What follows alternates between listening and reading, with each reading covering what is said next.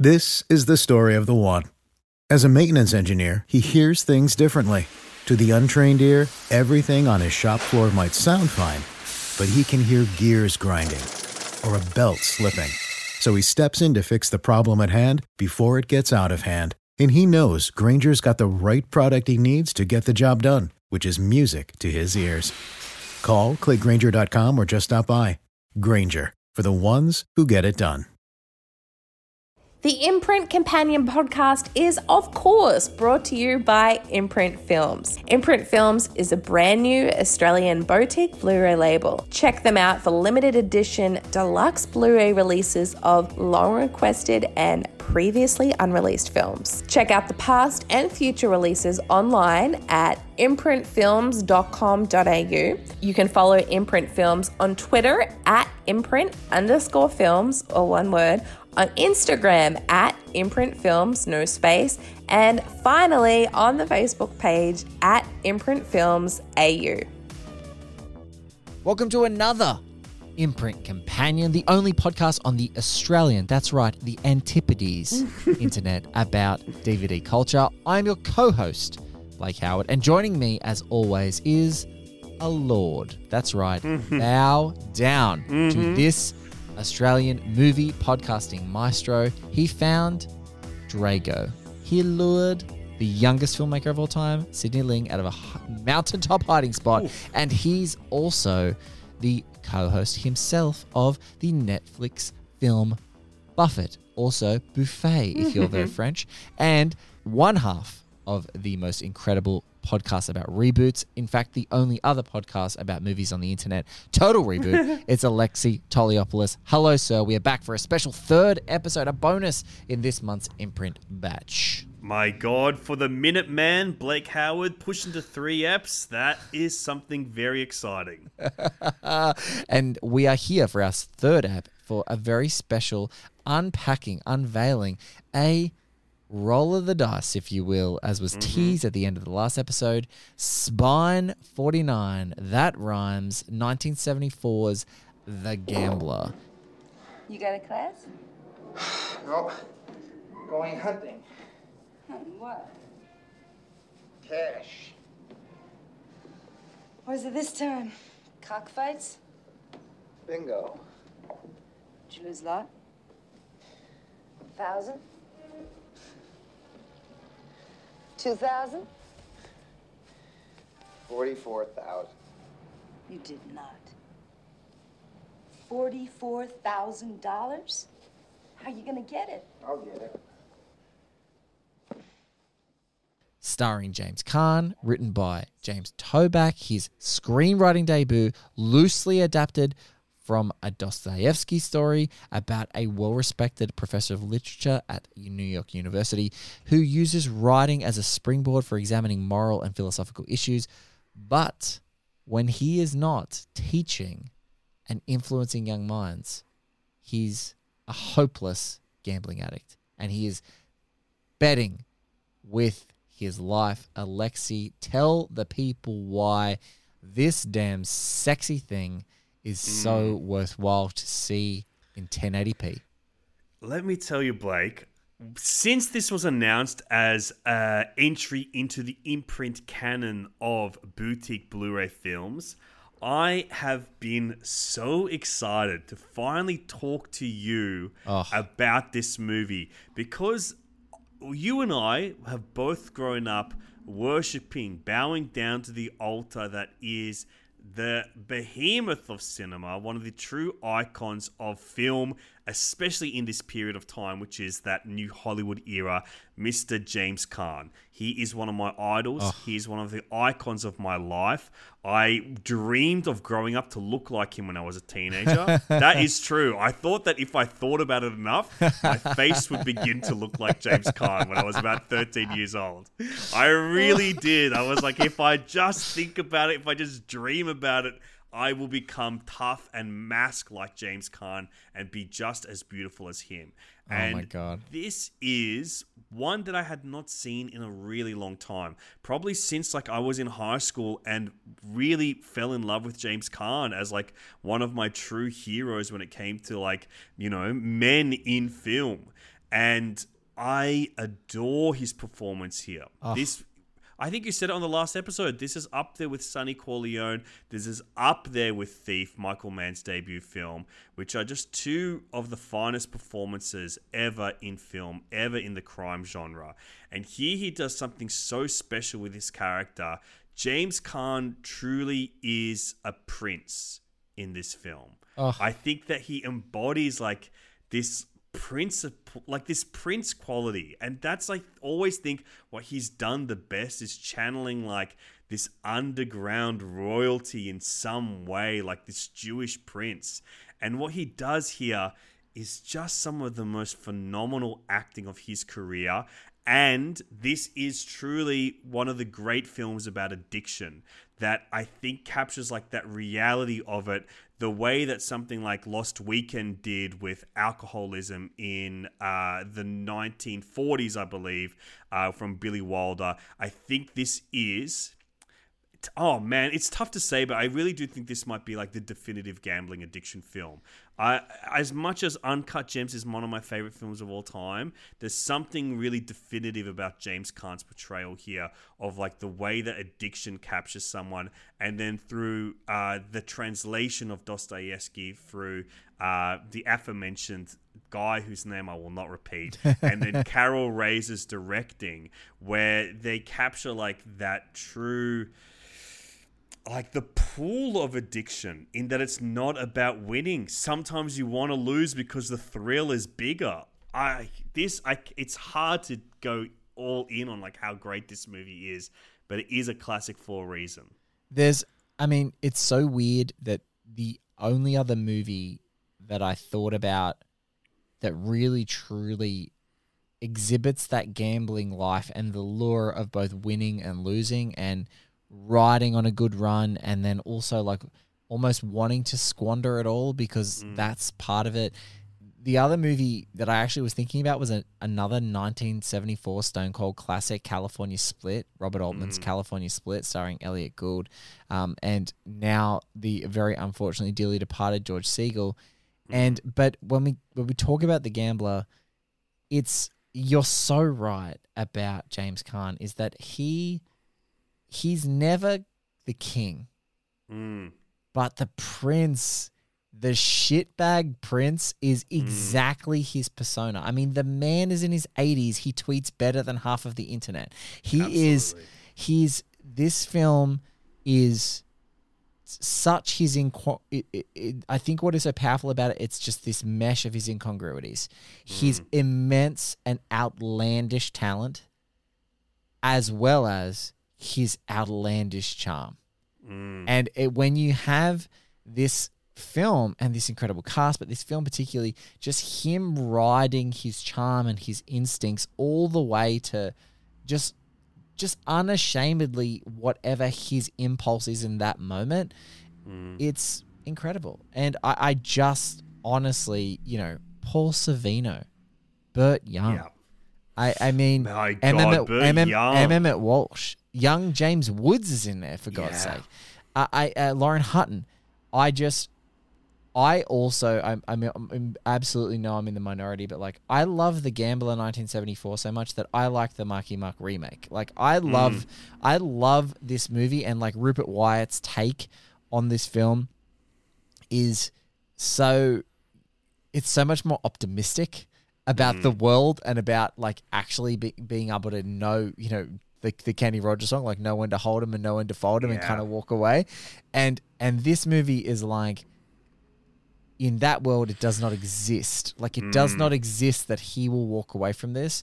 Um, and it's just incredible. I, I just I it's it's a phenomenal film. I'm so stoked that it's as part of imprint. And Yeah. unlike unlike the theme of this entire month of like making sure that these hidden gems get it like this is this in its equivalence to Alfie as far as influence as far as impact getting the treatment that it deserves in this beautiful mm. package is exactly what I would have liked to see. I think the only thing that could have made this better for me personally being like a, a gambler head is like getting the Mark Wahlberg Gambler as well to like have the mm. full like remake slash inspirational like f- you know first feature film original treatment. But other than that, just this thing here, when I can look at my shelf and appraise it and see The Godfather and the uh, Yeah. you know that beautiful Paramount collection Godfather, the Criterion of Thief, and now the imprint companion of the Gambler. Oh boy, I am a oh happy, my god. happy guy. Imprint, please do everything you can this Christmas to give us a boutique of Elf, the other James Caan classic. That's what we need. We need it, baby. We absolutely need it. Now, Alexi, we have gushed enough. We're going to quickly hop, skip, and jump into a chat that I am going to have with Matthew Asprey Gear. My friend, thank you for your effusive gush about this movie. It is so well deserved. And thank you for this batch. My friend, in the words of Elaine Benes from Seinfeld, you are completely batch worthy, baby. Thank you so much. and it is my pleasure to spin those discs with you, brother. As promised, ladies and gents, I have Matthew Asprey Gear, an author of Moseby Confidential, Arthur Penn's Night Moves and the Rise of Neo Noir, and At the End of the Street, In the Shadow, Orson Welles and the City. He is also, of course, the person who has done the commentary track for James Toback's The Gambler, starring Jimmy James Caan. Matt, thank you so much for taking the time to chat to us on Imprint Films. I really appreciate it. No, great to be here. So I know you're a, uh new Hollywood nut, and this film is kind of steeped in that lore, and it feels like imprint films, particularly in the last little bit, have been mining the well of these sort of amazing new Hollywood things as part of their their their curation. Tell me, tell me what attracted to you, or what continues to attract you, firstly to to New Hollywood, and then let's dive into your obsession with movies like The Gambler. Well, New Hollywood, uh, I guess it's it's a period in which uh, there was just a lot of opportunity for directors to pursue, I guess, kind of really uh, complicated subject matter, and uh, you know, uh, it, it's almost it was kind of like a brief period where the Hollywood seemed to mature in terms of its subject matter and its approach to things. Um, so I guess that's why looking back on that period, you know, the sort of late 60s into through the 70s, there is this really rich body of films. And uh, so it's also the time when many uh, directors emerged, really important directors like Scorsese and Coppola and so on. And uh, and Karel Reisz, the director of The Gambler, was a you know a Czech-born English director, and he'd made his mark in in in England in the 60s. So it was also a time where people were coming from different parts of the world to Hollywood to make movies. So yeah, that's I guess it's just this rich time where studios didn't seem to know what audiences wanted, and there was enough leeway for filmmakers to try new things, and yeah, it worked. It, it I mean, it's it's it works so bad that people have been aping these movies or trying to recapture the secret source of New Hollywood for years, and I feel like you know personally for me, and I, and I feel like you with the subject matter that you're so familiar with in your academia and your writings, um, I just can't get enough of New Hollywood because it's it feels like a, America's self-reflexive moment um, about like who they are and what it is and and it's it's the existential crisis that the French New Wave had already had but it took Vietnam to happen in the states for them to have it. And I feel like it it continues to reverberate like whether it's stylistically or thematically throughout the years. But I mean people might not be able to immediately sort of pick it out but you've got you're you're an Aussie. You're an Aussie that is living in um now in England um No, no, uh, no. oh- I'm in Scotland. Oh, There's Scotland. Sorry, sorry. An Aussie living Never in. say that to a Scotsman. sorry, sorry. I'll, I'll I'll let you I'll let you get away with that. But Oh, uh, you- no, that- that's in- right. I live in Glasgow at the moment. No. You're living in Glasgow, the the lovely former like steel town that it was. Can I ask where where in your life did you start like being able to dive into New Hollywood? Because in Oz, if you know knowing that you you know grew up in Oz and, and went to university here and things like that, was university your gateway to these films as a starting point? Because that was certainly a gateway for me and and and, and mm-hmm. many people I know. Because like university libraries were such a rich resource of VHS tapes and DVDs and things like that that maybe weren't in your local video store.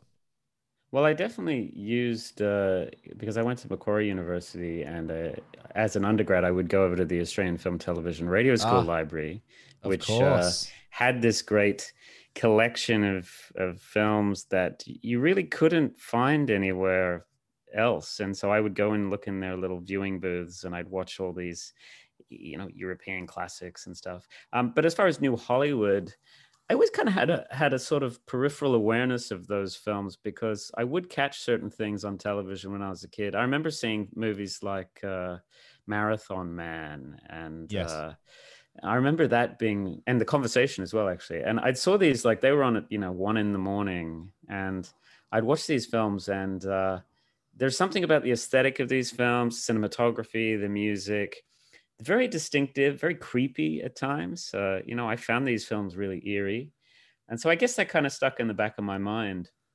Um, that okay, that period's really interesting. But when I did go to university, yeah, I, I I really did get exposed to a lot of other filmmakers, a lot of a lot of other films, and yeah, in fact, even now I'm still finding you know kind of forgotten early 70s films that i suddenly re- oh wow this is this is really interesting and uh so it's it's it's a huge body of films uh, to dive into so i guess yeah it's it's it's I, I grew up you know where the the awareness of 70s films was you know star wars so yes, yes. but star wars is really the dividing point where uh, a very different type of movie uh you know emerged and the stuff that sort of was pre star wars now is what really fascinates me Yeah, look, I couldn't agree more. And it's um, there's a great podcast, friends of One Heat Minute Productions, Drew McWeeny and Scott Weinberg. They did the '80s All Over podcast, and I remember talking to them about like some of my favorite episodes of those weird night, like exactly 1980, because there's Mhm. still so much 70s energy, and like 80 to 81 Yeah. feels like 80, the 80s Mhm. itself don't even know what they are yet. There's an identity crisis, and it's the same sort of evolution that happens in the late 70s. You start to see these appearing like these Mhm. prototypical what people would describe as like 80s movie tentpole blockbusters and re-educating the American public and what was possible in that realm. Whereas you've still also got these lovely, weird, you know, y- you have Star Warses and Empire Strikes Back and Indiana Joneses, and you also have Apocalypse Now. Um, and you have so- Cutter's Way and films like that, which Cut His Way. it's like the 70s is still kind of going on. And I mean, yeah, these filmmakers who we think of as new Hollywood directors, uh, you know, they didn't stop making films immediately. I mean, um, obviously George Lucas and Spielberg are new Hollywood directors too, but you know, those Friedkin was still making movies, and even Coppola was still making films. Uh, so it took a long time, I guess, for the generation to who had defined 70s film to kind of drift away from it. And uh, yeah, there's lots of great 80s, 70s films as well. So now let's let's talk about the Gambler. Mhm. You're you've just recently done the commentary track for Imprint. Tell me about tell me about this movie and really tell me about its impact on you and why you still think if you do that it's still having an impact today because it's I I think this movie is such a slice of undiluted brilliance that I'm the kind of person who even so was so thoroughly and enamored by the the Mark Wahlberg remake of The Gambler, even though they're doing completely different things, because of the because of I don't know. There's just some secret source in this story and the way that it's told, even though the original is markedly more bleak and uh, true to the 70s. But tell me about how it impacted you and, and how excited you were to kind of be a part of this this first time on Blu-ray for The Gambler. Yeah, I mean, it's a film I've always uh, loved. Uh, I saw it, I guess, a long time ago, and uh, but then coming back to relook at it to prepare for the commentary, I realize. I mean, I also realize how well it fits into the into the seventies, into that very specific moment. Yes. I mean, like so many films of this period, uh, you know, it's a movie about failure, and Yeah. maybe that's another thing that's so specific about the '70s is all these films about people failing, and uh, you don't really see that in other periods in Hollywood too much. Certainly not today. Um, and this is a film about a very, I guess, severe kind of failure. Um, although the way it's presented is pretty provocative because, you know, I think this is a very existential film.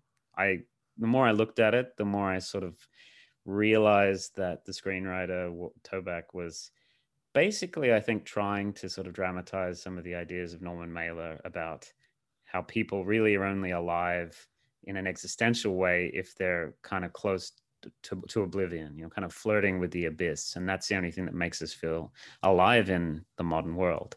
I don't necessarily agree with that philosophy, but that's, I think, what was, Mailer, Mailer makes it so sexy, though. yeah, he, makes, does. He makes Um, it so sexy. Yeah, I mean, there's eh, that, that's a huge discussion. This kind of, I mean, it's very much an, I guess, a philosophical idea of its time. But uh, what I think makes this film really work is because the director Karel Reisz brings a sort of slight objectivity to it. I mean, I think he isn't totally willing to embrace the main character played by James Caan as some paragon of, you know, this is the existential hero. I think he brings a, a bit more objectivity to it, uh, which is, I think, the reason why so many of James Toback's other screenplays that he directed don't really work for me as well. But uh, yeah, so I think it's it's just this mixture of uh, collaborators that you know they're all kind of at the top of their game and uh, I, I think it's so impressive how Karel Reisz just fits into the 70s aesthetic since he, he was coming from a you know a different film culture. He's coming from british film culture and he just dived straight into it. He also made another great film in the 70s in hollywood uh, called who'll stop the rain based on dog soldiers by robert stone. So i think those two they're they're great they're a great kind of double feature actually because uh, Reisz just jumped straight into what was going on in uh, the United States at this time, and uh, I yeah, very perceptively. it's it's so funny that you that in this particular imprint wave that we're talking about, it's Mhm. bookended by The Gambler, so this seminal 1974 movie, and 1974 almost one of the maybe the best movie years ever. Um, I'd say seventy three, but so- yeah, sure. it's like it's it's really splitting hairs in that middle corridor of the 70s, right? Mm-hmm. It's like so hard. There are so many wonderful films. But, you know, it's really interesting that Britain was all had already gone through this sort of existential quandary moment itself cinematically with something like Alfie and was so Mhm. uh so like uh sort of kind of almost antagonistically like self-reflexive like hey have a look at how much fun i'm having have a look at how Mhm. much i'm basically lying to you that this is all going to be okay and you're just sort of watching a person self-destruct in front of you but obviously with the greatest level of charm like michael caine uh, of course you know sort of like and that's i think maybe some of the quality that you're talking about with Karel Reisz bringing that objectivity lens to the Mm. gambler which is like you it's it is sexy and you're enamored by it and the script and the way that it's written but it's just i love how how you described it as this like little sort of distance that Mhm. just that calculated distance from the subject matter that just makes you pause and go is this really the best idea is this really romantic Yeah, I mean, it's neither. It's not judgmental, really. Neither. So it's not condemning this character for No. being. I mean, he's clearly kind of an asshole. I mean, beyond the fact that he's an, a gambling addict. That's what. That's what struck me about it. Is like this film's really bold because you know we we see so many addiction narratives yes. about uh, people being dragged down to the abyss by their addictions, whatever they happen to be, and then and usually we have this redemptive arc they get out of it, um, and this one it, it doesn't use the addiction as an excuse for for his behavior either. I mean, there's other aspects to the character besides the addiction and what that's driving him to, um, and it so it doesn't necessarily judge him uh, in in a positive or a negative way. It kind of just shows this descent, and uh, even though it ends with a very kind of bleak ending, he sort of seems to he looks at himself in the mirror in this kind of triumph, like he's made it to the crazy, you know, area he wants to be. And uh, so it's very bold that it does this, and uh, you know, I think it really really works. Uh, and you know, James Caan's performance manages to sell, you know, a character who's very ugly in many ways, uh, and he he never stops being compelling. in as people might have heard uh, Alexi and I talk in the previous episode of Imprint Companion, we discussed that like it is really hard for each of us to distinguish a favorite James Caan performance between Michael Mann's Thief, Mhm. Francis Ford Coppola's The Godfather, and The Gambler, because those three films are just so Caan at the peak of his powers and charm, and they are Mhm. not necessarily likable none of those characters are necessarily wholly likable. They're extremely complicated, and they've got depth and they've got rough edges, and they're and but nonetheless just extremely committed performances. And I just I I can't get enough of him in this movie. He's just so wonderful, and like again. It's so weird to say that like James Caan's underrated, but like in the era of in the era of the 70s he kind of like was underrated and i think a lot of that reappraisal that's happening with the period is going back to his films and going you know actually maybe he was amazing and just never fully got his dues because it just so happened that he was in you know some of the most giant movies as a supporting player not the leading guy Mhm. Yeah, I mean he's uh, he was very consistently making movies all through the period, and uh, I mean I, I've got to check out, for example, his. I know he did a film of uh, John Updike's Rabbit Run that I've never Yes. seen, uh, but he couple. plays a basketball player in that one as well. So yeah, I mean he made a lot of movies, and so many of these are being rediscovered.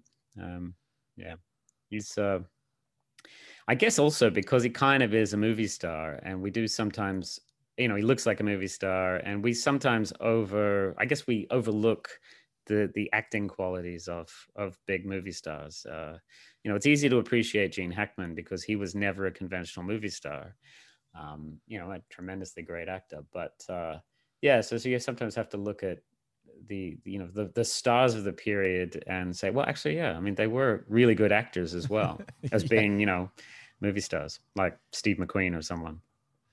Matt, thank you so much for joining us today. Um, I hope that a, a stack of people firstly pick up The Gambler, which I don't think is going to be hard for people to do. People have wanted this movie on Blu-ray, and physical media heads who are listening I can't wait to get their hands on it.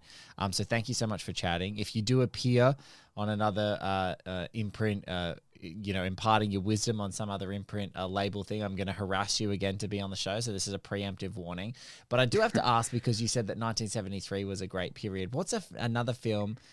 Give me another film that uh, we can shout out for for our friends at Imprint. That you know, a 1973 gem that you're like percolating in your head. Like, I don't know if there's a good enough Blu-ray restoration, a good enough version of something that's out there. Because I'm always a big fan of like shouting it into the universe if if we want it to happen. So is there something from 1973 or 74 that you're like, you know what, Imprint Films, this is what we need to get happening. I'll have to check if uh, Electra Glide in Blue is on Blu-ray, but uh, that that's that's a, a bit of a, uh slightly obscure uh, biker cop film that I I think from '73 that's it's really good. Um, I mean, Charley Varrick is now out on Blu-ray, so I can't recommend that. That's another one of my favorites, actually. And I will say, there's a film called The Outfit, which is based on a Richard Stark uh, Parker novel with Robert Duvall and Joe Don Baker. Uh, I don't think that's around on Blu-ray, but that's a, a really underrated, low-budget '70s crime film. Very Look, hard-boiled. Electra Glide in Blue, from what I can see, is available on Blu-ray. I think as part of the Warner Brothers uh, Okay. catalog, so it may be available. But I don't know if the outfit has a Blu-ray. I'm just going to check it out. If it doesn't, or if it's not readily available, I think. I mean, come on, we got to shout it out. It doesn't look like the outfit. John Flynn, 1973. Consider that out in the universe. Matt, thank you so Mm-hmm. That's much. that's my request. Yeah. uh, where can, where can people find you? Is is there places online that people can check out your stuff and find you if they want to inter- interact with you after they hear this chat? Yeah, sure. Um, I have a website, matthewaspreygear.com, and I'm on Twitter. So, yeah, I'm out there. Matt is out there. Thank you so much for being a part of Imprint Companion, Matt. It's a real pleasure to chat to you. Okay, thanks, Blake. Cheers. When you need mealtime inspiration, it's worth shopping Kroger, where you'll find over 30,000 mouth-watering choices that excite your inner foodie. And no matter what tasty choice you make, you'll enjoy our everyday low prices, plus extra ways to save, like digital coupons worth over $600 each week. You can also save up to $1 off per gallon at the pump with fuel points. More savings and more inspiring flavors make shopping Kroger worth it every time. Kroger, fresh for everyone. Fuel restrictions apply.